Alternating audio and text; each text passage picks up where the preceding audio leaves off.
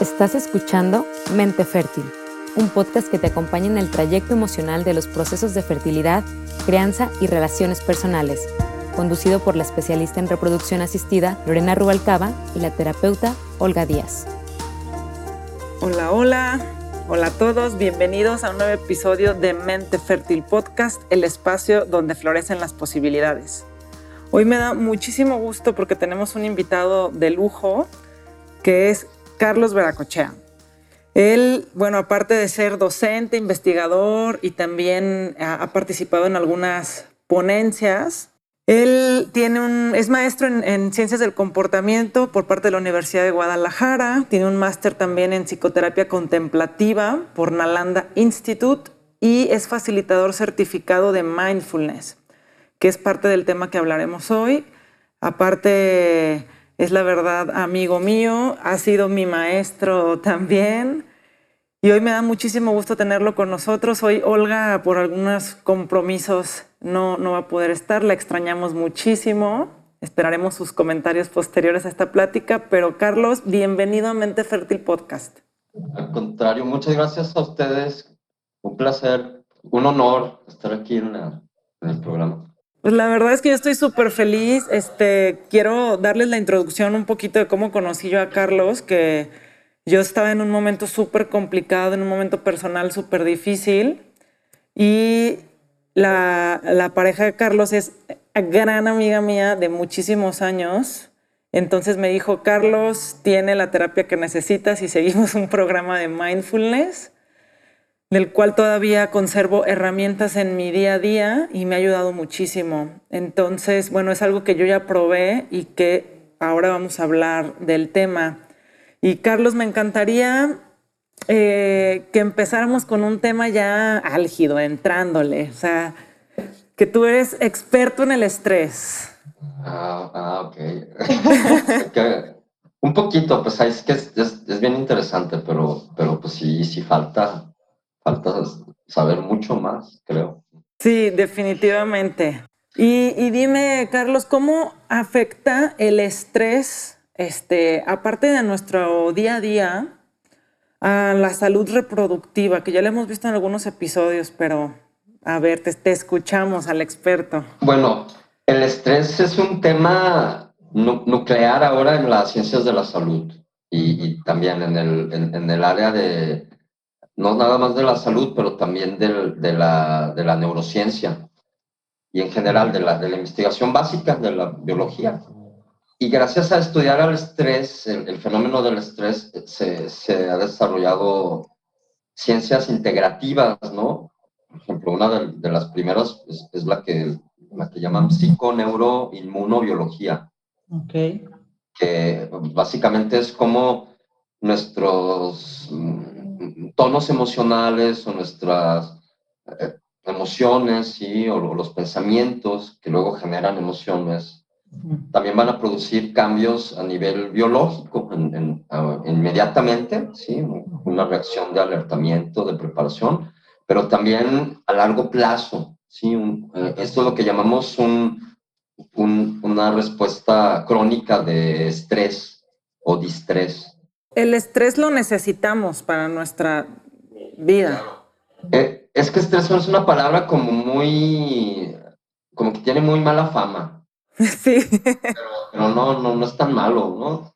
De hecho, eh, eso, eso que llamamos estrés son, no son más que reacciones y respuestas adaptativas al medio. O sea, nuestro cuerpo, nuestro cerebro eh, siempre está adaptándose a cambios allá afuera en el ambiente y, acá adentro, en el ambiente eh, sí, en, interno, ¿no? acá adentro en el coco también. Entonces, es como, como que el, cuerpo siempre está reaccionando a la realidad, ¿sí? Pero también a la realidad virtual. Eso es súper importante. ¿Tú, tú, ¿Tú, de qué te acuerdas de la realidad virtual? A ver, ¿cómo, cómo te acuerdas? Pues de cosas que no están pasando y que luego uno trae y que la verdad es que al cerebro le encanta traerlas. Este, esas cosas que nos generaron momentos amargos y uno las está trayendo y trayendo y trayendo pero en realidad no está pasando. O también, ¿no? Lo que creo que nos pasa más a la mayoría de, nosotras es que estamos pensando en todo lo malo que puede pasar si tomamos una decisión, ¿no? Sí. Bueno, en, ese momento, cuando una mujer quiere, quiere tener un bebé, eh, el, estrés nos afecta en, el sentido de que mm, cuando constantemente estás proyectando, ¿sí? Algo, o tienes mucho estrés, ya sea físico, no estás durmiendo bien, o te estás deprimiendo, o te está tratando mal, algo, algo que te, que te estresa, que te, que te genera este, este tono crónico de estar, de estrés. Es posible que, que, entonces otras funciones del cuerpo que, que tienen que ver con procesos de regeneración, de aprendizaje, ¿sí? de crecimiento en los niños, de digestión, de metabolismo, bueno, todos los proyectos a largo plazo del cuerpo y del cerebro, como que el cuerpo los pospone. Okay. O sea, nuestro cuerpo es muy sabio, no es nada tonto. Entonces, imagínate que se está quemando la casa de tu vecino, el jardín, ahí viene la quemazón. ¿Es, ¿Es, buen momento para pintar la cocina? No. No, pues claro que no. Pues el cuerpo así funciona, así. Si tú estás en un estado de distrés, generado principalmente por tus propias emociones y tus propios pensamientos, expectativas y tu, tu vida eh, psicológica, emocional, entonces estás provocando cambios muy fisiológicos y muy reales en, el, en la realidad. ¿sí? Aunque tus pensamientos sean, ahora sí, como decimos nosotros, realidad virtual prácticamente, pero, híjole, la reacción fisiológica sí que es real, ¿no? Eso me parece fundamental, porque, bueno, en la consulta yo te puedo decir que la mayor realidad virtual de las parejas es ¿qué voy a hacer si no me embarazo y ya gasté tanto dinero, ya me dejé de comprar esto, esto? Y ese pensamiento está transitando constantemente. ¿Y qué voy a hacer si no esto? ¿Qué voy a hacer si no me embarazo? ¿Qué voy a hacer si soy del 1% que no me embarazo. Sí. Y no nos fijamos en esas reacciones que están pasando en nuestro cuerpo. Sí, sí, sí. Es, es, bien interesante porque fíjate que esto lo descubrieron en gallinas, ¿no? ¿A poco? Sí, porque si tú pones unas gallinas ponedoras cerca de, de la carretera, no ponen huevos. Entonces, cuando las acercas más adentro y donde está más silencioso, tranquilas, están se sienten más seguras, no, están siendo estresadas.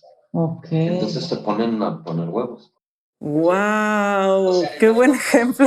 Eh, eh, eh, es, como si, si, el cuerpo dijera, ¿sabes qué? Lo siento mucho, ahorita no puedes madurar ovocitos, ahorita no puedes producir espermatozoides, porque te, te, vas a morir, te estás muriendo. O sea, tus niveles de cortisol eh, dicen, ¿no? Nos están indicando que eh, te está persiguiendo un tigre dentro de la cabeza. Es una reacción real. O sea, a final de cuentas, lo que es real para el cuerpo es lo que estamos pensando. Pues más bien el efecto. El, efecto, claro. de lo que estamos pensando. O sea, lo que estamos pensando es una película. Porque ni siquiera es real, ni va a pasar eso, ni, ni es realidad, son pensamientos, son ideas. Pero eso genera reacciones químicas que son las que van a impactar.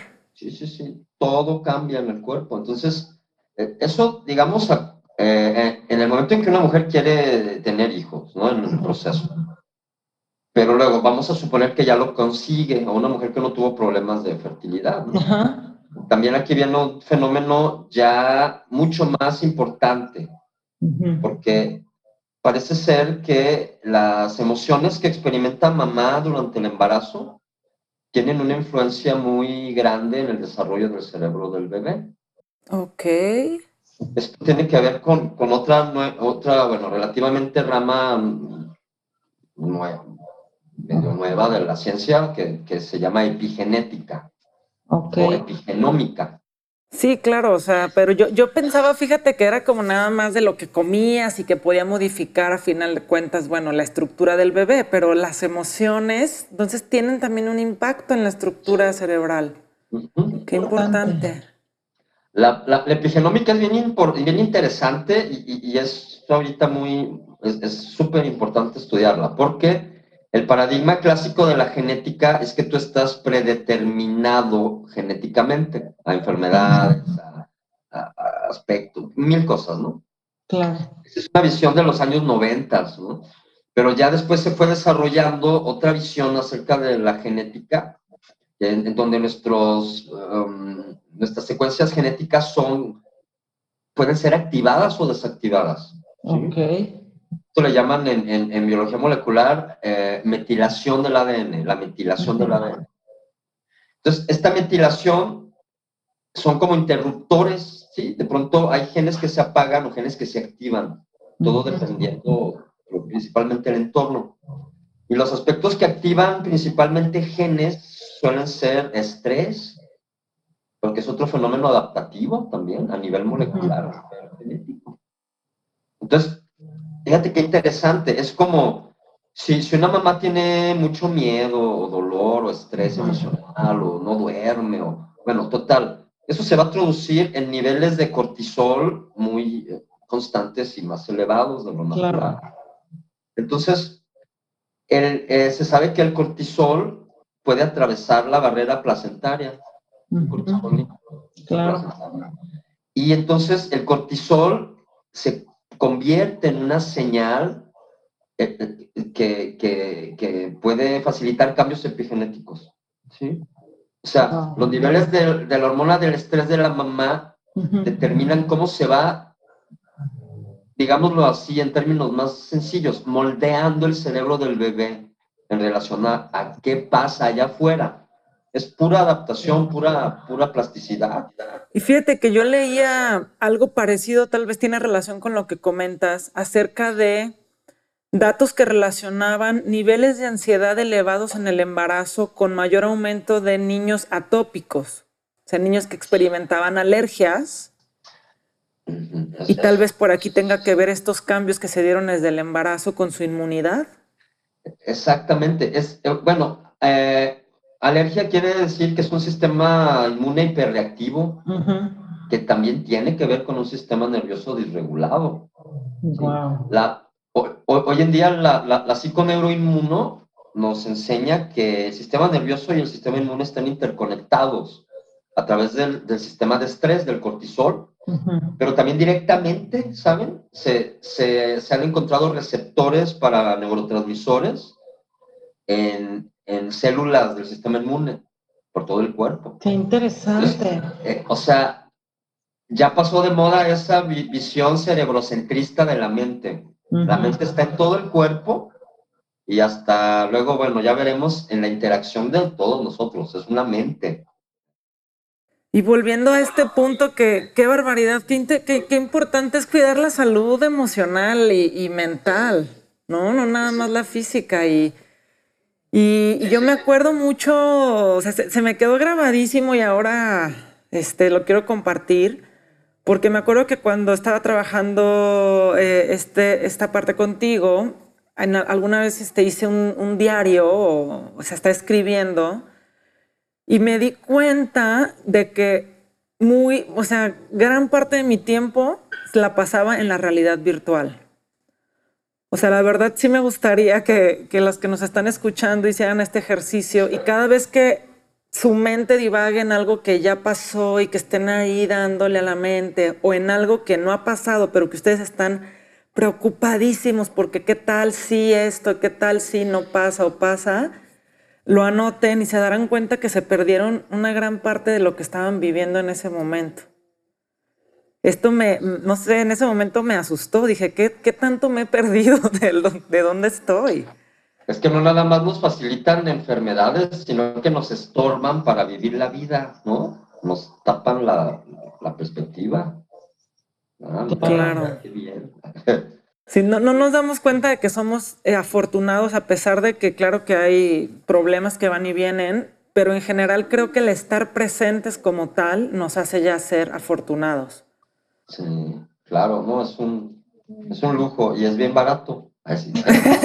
sí. Bueno, mira, te, te, sigo contando. Hay un, en epigenética se, se, habla de un proceso de, es una especie de, de preparación, ¿sí? Por ejemplo, hay, un estudio que se hizo en Nueva York con señoras que les tocó los avionazos. Señoras, estaban embarazadas durante lo de las Lo del 11 de septiembre. Y les tocó ver ahí cerca, o sea, se tuvieron trauma, ¿no? Fue, fue un PTSD, un trastorno de estrés postraumático, ¿no? Pero los hijos de estas, de estas mujeres desarrollaban también trastorno de estrés postraumático sin haber vivido nada directamente. Pero, por ejemplo, sus niveles del cortisol eran elevados, eran como de una, equivalente a una persona que sufrió un PTSD, ¿no? Entonces, esto habla de, oye, pues es que el cerebro es tan plástico, el genoma es tan plástico, que es como si el, cuerpo es tan sabio que dice, abusado, porque allá afuera llueven aviones. Más te vale tener un sistema nervioso hiperreactivo para que corras bien fuerte. Córrele porque allá afuera es muy peligroso. Entonces, eh, eh, esto es un poquito la epigenómica. Y, fíjate, no, no va nada más de reactividad emocional, ¿sí? Se asocia mucho el estrés crónico de una mamá con asma, más sistema inmune. Em, trastornos de ansiedad, por supuesto, depresión, todo, toda la gama de problemas de disregulación emocional. O sea, todo el DSM. Wow. Luego, obesidad, enfermedades metabólicas, ¿sí? un, organismo que acumula lípidos para poder producir más hormonas del estrés. O sea, es una cadenita de, de fenómenos, ¿sí? Eh, hay, una doctora muy, muy famosa, se llama Vivette Glover, que ella fue una de las primeras en, estudiar esto, este fenómeno, ¿no? De esta, bueno, el efecto del cortisol en el desarrollo del cerebro embrionario. Pero luego viene otra parte, ¿no? ¿Qué, qué podemos hacer? ¿sí? Eh, las estrategias de mindfulness, de, conciencia plena para trabajar e, estas situaciones, tiene que ver precisamente con regular esos niveles de estrés crónico, bajarle el cortisol. Hay, hay también investigación muy interesante, ¿no? Con, en, relación a esto. O sea, no todo está perdido, ¿no? O sea, si somos ansiosos ya por sí. Sí, no, no tiren la toalla y digan ya es el destino que me tocó. Y, y, que siempre nos estamos cambiando, o sea, hasta que tengamos 100 años, el cerebro se cambia a sí mismo y, y nunca es tarde para, para, para modificar el cerebro. ¿no? Qué bueno que lo comentas, o sea, qué bueno que lo comentas, porque fíjate que yo creo que los procesos de fertilidad, los procesos de reproducción asistida, son una ventana para hacer una pausa y decidir cómo podemos cambiar nuestra salud en general. Y bueno, ahorita con lo que nos estás comentando del embarazo, pues imagínate si hacemos este trabajo antes de estar embarazados entonces ya una vez en el embarazo, pues podremos fluir mejor y esto tendrá una repercusión en, nuestra descendencia, que no es poco importante. Sí, sí, sí.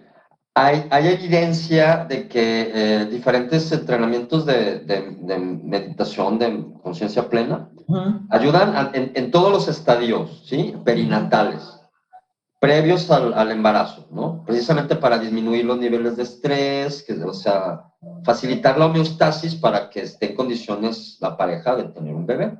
¿sí? O sea, en, pocas palabras, relájate. Y, ahí, por ejemplo, Carlos... Aflójate. Y, deja fluir. Exactamente, ¿no?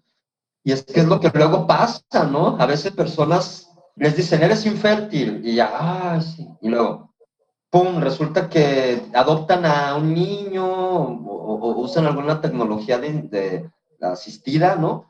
Y de pronto unos años después tienen un hijo en los medios naturales, cuando dejaron de presionarse para tener al, chamaco. Sí, me ha pasado, me ha pasado un montón de veces. Sí, o cambiaron de trabajo, de ciudad, o se fueron de vacaciones y se embarazó en las vacaciones. O sea, nada.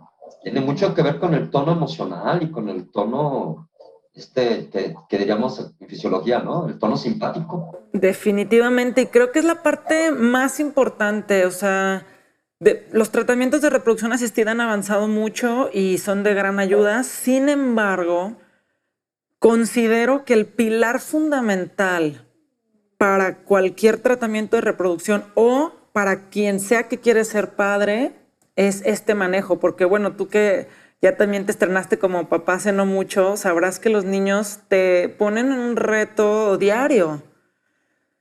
¿no? Este, y estás entre el cansancio y entre la preocupación, digo yo, de que, de que nuestro corazón ya camina lejos de nosotros y eso es un reto emocional importante. Sí. Es, está, es, algo que, se tiene que trabajar y que, bueno, quiero entrar con esto a otra pregunta, porque definitivamente ahora han surgido muchísimas herramientas hablando de mindfulness, coach de mindfulness. Y, en Instagram encontramos mil opciones y la verdad es que esto sí me gustaría como que nos lo aclararas porque no todo es mindfulness y, no me gustaría que nuestra audiencia se confundiera en este término. Sí. O sea, ¿qué, ¿qué es? ¿Qué sí es y qué no es? Bueno, es que es una palabra que vende bien y, y todo el mundo quiere una rebanada del pastel, pero bueno, si me escucha alguna una persona que le interese por cuestiones puramente monetarias, pues, pues yo les platico que no es buen negocio. y porque aparte, ¿sabes qué, Carlos? Yo he visto de que cambia tu vida en tres semanas con mindfulness, ¿no? Y es curioso porque mientras ciertas personas lo ofrecen como una panacea para todo, en tratamientos clínicos eh, de salud o de, eh, no, la primera sesión se trata de casi, casi de desmoralizarte. ¿Tú te acuerdas que te decía, vas a tener que sentarte a meditar todos los días, es difícil, tienes que venir a todas las sesiones, es muy difícil hacer nada, perdón. O sea, es como, en, vez de decirte, ah, esto vas a hacer, es como, hey, esto es difícil, disciplinar la, la, mente es difícil, entenderte, es, es, es, lo más complejo del universo, entender tu mente, entender tu cuerpo no va a ser sencillo ni rápido un cambio profundo. Eso es lo más importante. Nos gustan los colorcitos y las cosas. Sí, nos gusta bajar de peso en una semana, nos gusta arreglar la vida pronto y, esto es parte también de la intención de este podcast, que definitivamente es dar herramientas, múltiples herramientas, pero la base es la misma, que es algo que se tiene que tratar y empezar y no dejar. O sea, yo les digo a mis pacientes, te estás metiendo en una carrera de resistencia, no es una carrera de velocidad. Yo, yo recomendaría, si buscan mindfulness en su ciudad o en su estado, cada vez hay más personas. Investiguen un poco más sobre el profesor, noten su, su background, ¿no? Preferentemente atiéndanse con personas que sean profesionales de la salud, médicos, psicólogos, psicólogas, enfermeras, enfermeros, en mi caso, yo soy, yo, yo no soy médico, pero soy, soy casi psicólogo médico, ¿no? Sí. Yo profe muchos años, soy, soy neurobiólogo, ¿no? Claro. Entonces, personas que tenemos una formación en salud real, ¿sí? Sobre todo, porque esto, eh, em, estas estrategias y este conocimiento es complejo, se, se, se estudia esto a nivel de posgrado, ¿sí? aunque no existan aquí directamente en México estas formaciones. Pero yo no recomiendo buscar ni en el coaching, porque no son profesionales de salud, no tienen un conocimiento científico tampoco del tema, ni siquiera práctica. Claro. Tampoco recomendaría mucho budismo. Mm. Es diferente si buscas budismo, si te interesa el Dharma o el hinduismo, el budismo es muy bueno, a mí me gusta mucho el budismo, ¿no? Yo prefiero eh, estudiar el budismo, los budismos, como históricamente, antropológicamente, más, más que aferrarme a uno y, ser un budista, ¿no? Yo a mí me gustaría pensar que soy un budólogo, más que un budista, sí, esto. Entonces, a mí personalmente no me sirve que me implanten nuevas creencias, o que me hagan, o que me sugieran que tengo que creer en una fisiología de la Edad Media, o que tengo que creer en algo de un país muy lejano que no me que no tengo yo nada que ver con eso, ¿sí? De una cultura de otro lugar del mundo, de otros tiempos. Necesitamos algo aterrizado. De, de, hecho, el verdadero Dharma, la verdadera enseñanza de Buda es que esto es para el, para el alivio de los seres, para aliviar el sufrimiento de los seres. hay, hay detalles hasta filosóficos en esto, ¿no? por ejemplo, en este, en este programa que, que, les estoy contando sobre nacimiento, Por lo general, un programa clínico de mindfulness tiene que probarse a sí mismo durante al menos unos 10, 15 años. O sea, toda una disciplina, una ciencia, claro. Por lo general son avalados por una universidad o un instituto de estudios de ciencias contemplativas o algo. Y por lo general hay, un, hay una base de investigación que lo, que lo prueba y, lo, y se prueban a sí mismo. O utilizan estrategias que ya están probadas por la misma ciencia. Les estoy hablando de una ciencia médica cada vez más abundante. ¿sí? Si, nosotros buscamos mindfulness en Internet, en, el Google académico, vamos a encontrar de 5.000 artículos científicos de mindfulness. Entonces, esto es una ciencia pura, dura y casi madura. Sí, la verdad es que cuando yo me di a la tarea antes del, del pod, de este episodio, pues, este, de buscar acerca de mindfulness y reproducción mindfulness y embarazo, o sea, es totalmente cierto que hay evidencia súper robusta de su beneficio. Exacto. Entonces, esto no es un grupo, no es un gurú que salió ahí con, ¿no? Esto es algo, es un, es como una nueva psiquiatría, pero sin fármacos, ¿no? Muy importante. Está chido. Bueno, ok, sigo. Fíjense, qué interesante es. E, e, este programa es un programa que se llama Mindful Birthing. ¿Cómo se, se, pronunciaría? Mindful Birthing será como mindful en el nacimiento o qué? El, nacimiento consciente. Ah, oye, qué bonito. Mindful Birthing. ¿Cómo, se lo pronuncia? Bueno, total. que, nos... Que nos corrige la audiencia. Pero es esta cuestión, ¿no? Esto, este programa es de la Universidad de California. Ok. Y Nancy Bardake era una enfermera. Tú sabes que en Estados Unidos las enfermeras a veces saben más que los, los Definitivamente. Están muy en contacto con pacientes, claro. Además tienen más entrenamiento así con las personas y apoyar. Son clínicos prácticamente. Sí. Aquí cada vez también se, se actualizan, ¿no? me parece. Bueno, pero entonces ella, ella fue una de las primeras alumnas de John Kabat-Zinn, que fue el primero que desarrolló un programa clínico en Massachusetts. Ok. El, primer programa clínico de mindfulness viene del, del MIT, del MIT. Wow. Y se fue a la Universidad de Massachusetts, a la, a, la Escuela de Medicina de la Universidad de Massachusetts. Ahí empezó todo el rollo este. Y, y Bardek fue una de las primeras estudiantes y, certificadas para enseñar el, aquel programa que se llamaba REVAP en español, ¿no? Reducción del estrés basado en la atención plena. Okay. Based Stress Reduction. Este es un programa de los años 80, 90, ¿sí? Que fue, ha ido madurando, actualizándose. Pero entonces, Nancy Bardake, que se había especializado no nada más en, como enfermera, sino también en pediatría, le interesaba mucho todo este rollo del, nacimiento y las dulas y todo este rollo, ¿no? Entonces, eh, comienza a desarrollar un programa de mindfulness para coadyuvar el proceso de, la gestación de muchas maneras, ¿no? Por, por ejemplo, primero, bueno, como, decíamos hace rato, reducir los aspectos importantes relacionados al estrés perinatal. ¿Mm? Entonces, sobre todo los primeros tres meses de la gestación, el cerebro del bebé es muy vulnerable a los estados emocionales de la mamá. Wow.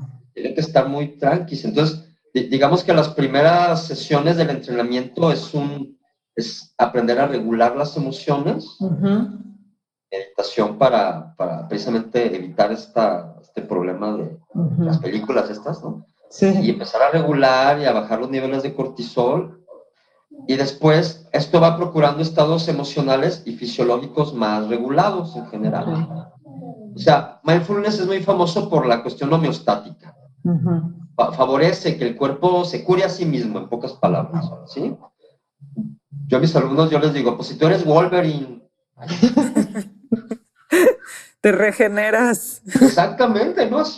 Y súper bien. Nomás cómo evocar esa capacidad, ¿no?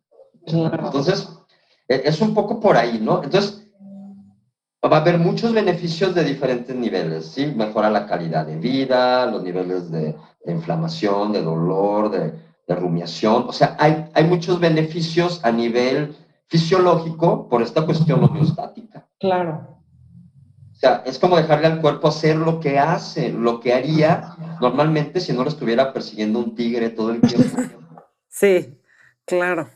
Pero luego, además, vas desarrollando también habilidades de inteligencia, lo que llamarían ahora inteligencia intrapersonal.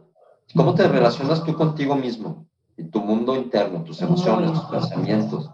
Pero también intrapersonal, interpersonal, perdón. Sí, ¿cómo, cómo te mueves con los demás? Te digo, es básico, por ejemplo, para la maternidad manejar la culpa, ¿no? Que ya carga, cargamos las mamás. Y por ahí va también algo muy importante. Uno corregula a los hijos. Ok. ¿Sí? Antes de que el bebé entienda cualquier palabra, nosotros ya nos comunicamos con ellos a un nivel muy básico, a un nivel de, precisamente de, regulación y de regulación. ¿Como con las respuestas que tienes a sus acciones? Sí, mira, es, todo un paradigma. o, sea, ojalá tuviéramos todo un programa para hablar de la empatía y el cerebro. Tenemos que hacer uno, tenemos que hacer uno. Pero piensa, o sea, es como una especie de telepatía. Ajá.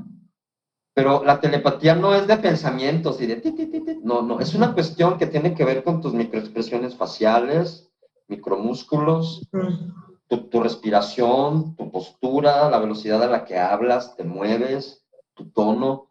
Es lo que llaman prosodia. Es más importante la forma como hablas que lo que hablas. Órale, sí, claro. Ese famoso lenguaje no verbal. Ah, ah, exactamente, hay una transferencia de tonos emocionales y fisiológicos. Y no tienes que decir ni pío. Es algo así como bostezar, ¿no? Ok.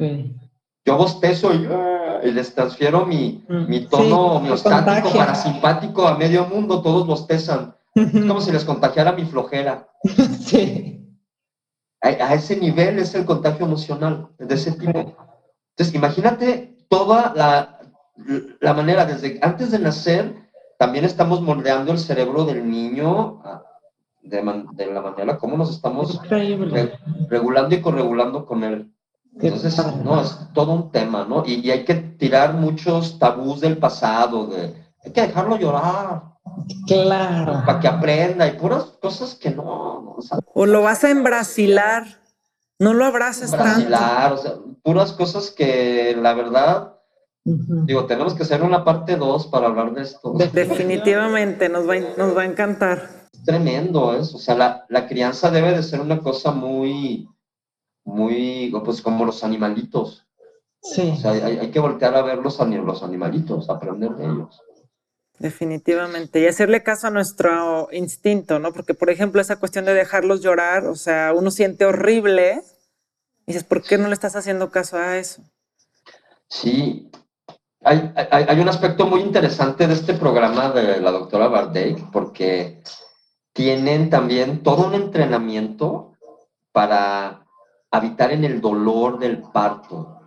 O sea, viene un paquete completo, ¿no? Regula tus niveles de estrés previo al nacimiento, pero también es una preparación para el, emocionalmente y fisiológicamente para abordar lo que se venga. No es parto natural, porque es aceptación radical de lo que ocurra. Si es natural, es natural, si es en el que es lo que pasó, tenemos que aceptarlo. Entonces, desde ahí es diferente a otras cosas que hay ahora. Claro. Y luego, por ahí, viene todo un entrenamiento. Bueno, es que es bonito porque todos estos entrenamientos de mindfulness también son mucha psicoeducación. O sea, nosotros creemos que una mujer tiene que volverse una experta en su, en su cerebro, en sus emociones, de dónde evolucionaron, para qué, para qué son, ¿no? ¿Qué, ¿Qué son las emociones? Pero también cómo el estrés crónico le, le, le puede enfermar, cómo, o sea, que Mientras más conocimiento tengamos sobre nuestra salud, más salud vamos a tener, porque va a ser más fácil ir modificando hábitos poquito a poquito, ¿sí? Es lo que nos va a ayudar mucho. Sí, Entonces, el, el, el, paradigma es psicoeducacional, ¿no? Es, tú te vuelves una experta, ¿no? Entonces, una de estas partes muy teóricas es que las hacen expertas en la fisiología de la contracción. Wow. Entonces, ellas aprenden en practicando meditación a observar precisamente el fenómeno del umbral del dolor. O sea, empiezan a contemplar Ya sabes lo que esperas. Como una ola. Son olas de sensaciones, dolor, de, pensamientos, de emociones también, ¿no? Tensión. Entonces, viene la ola. Entonces, es curioso porque eh, ahora se sabe que el dolor no es algo tan automático en el cerebro, es algo muy, muy cognitivo. Hay una puerta del dolor que se regula a nivel prefrontal, a nivel cognitivo. O sea, por ejemplo, piensa el umbral del dolor. Vamos a suponer que se activa la contracción. Dolor, dolor, dolor, dolor, dolor, dolor. Va a llegar un momento en donde llega un pico y ya algo tiene que descender. Sí. Entonces, ya de ahí ya no puede haber más dolor. Ese es el, el umbral. ¿sí? Por lo general, una contracción ¿Cuánto, cuánto, dura? De efectiva de 40 a 60 segundos. Ah, ok. Entonces, ya, sabemos, ella ya sabe que dura eso, ¿no? Entonces, el chiste es eso, mira, ahí viene, ¡pum! ¿Sí?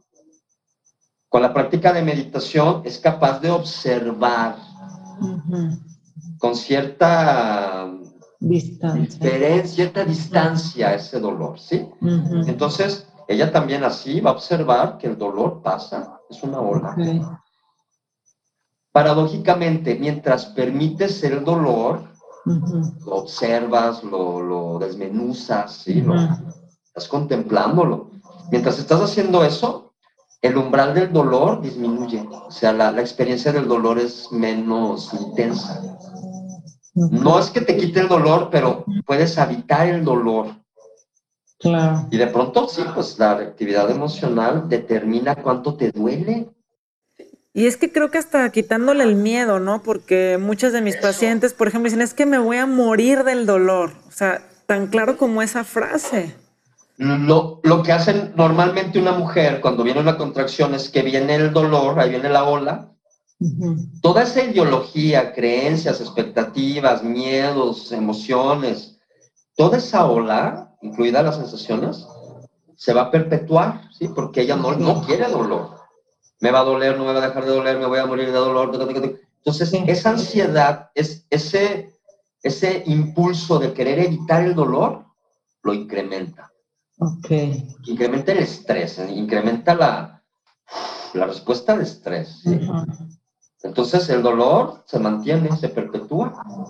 Entonces, paradójicamente, cuando te quieres quitar el dolor, sobre todo a fuerzas, te quieres forzar a sentirte bien, pues te vas a sentir peor.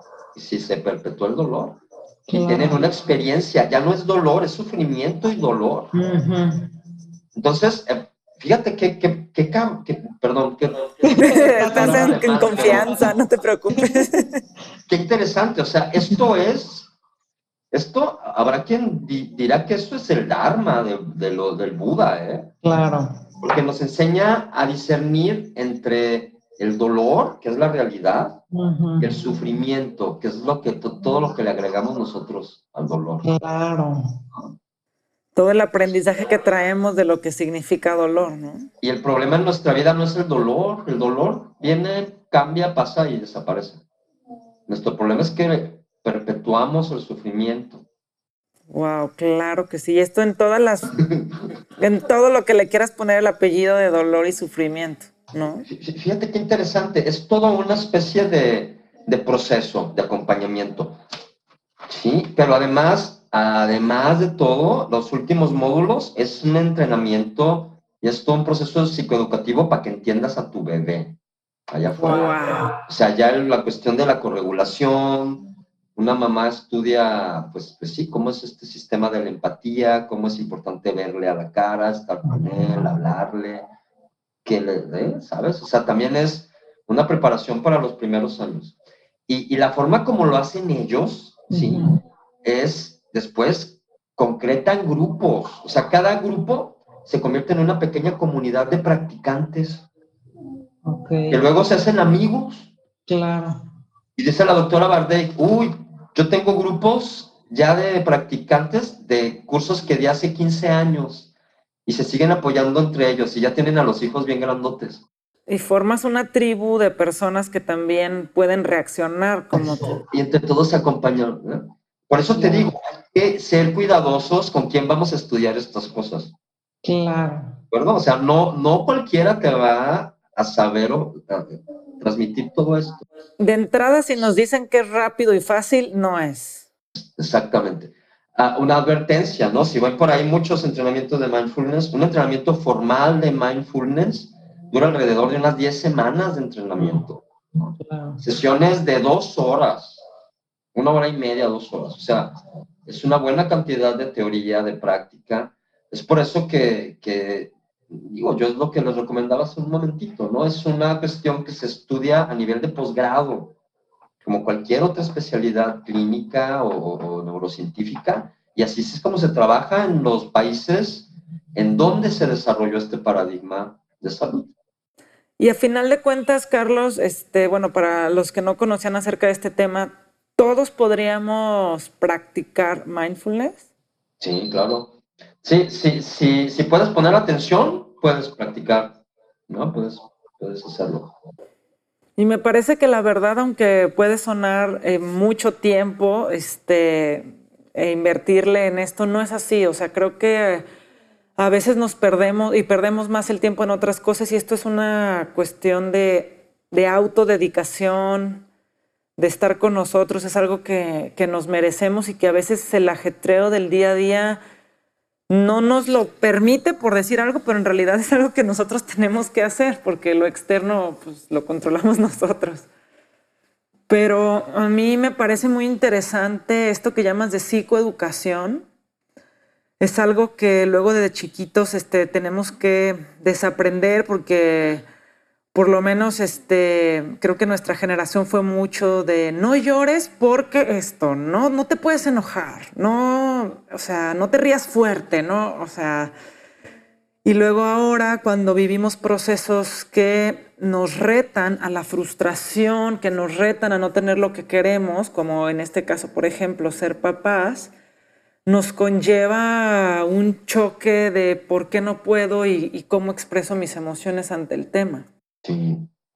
Sí, esto, esto es un movimiento, además, ah, porque no nada más tiene que ver con nuestra salud, sino que la intención es crear sociedades más humanas, más sabias, con pasión, más compasivas. Y, Y, y, sí, no, tampoco es que renegue de las tradiciones religiosas, pero ah, sigue aprendiendo de ellos, ¿sí?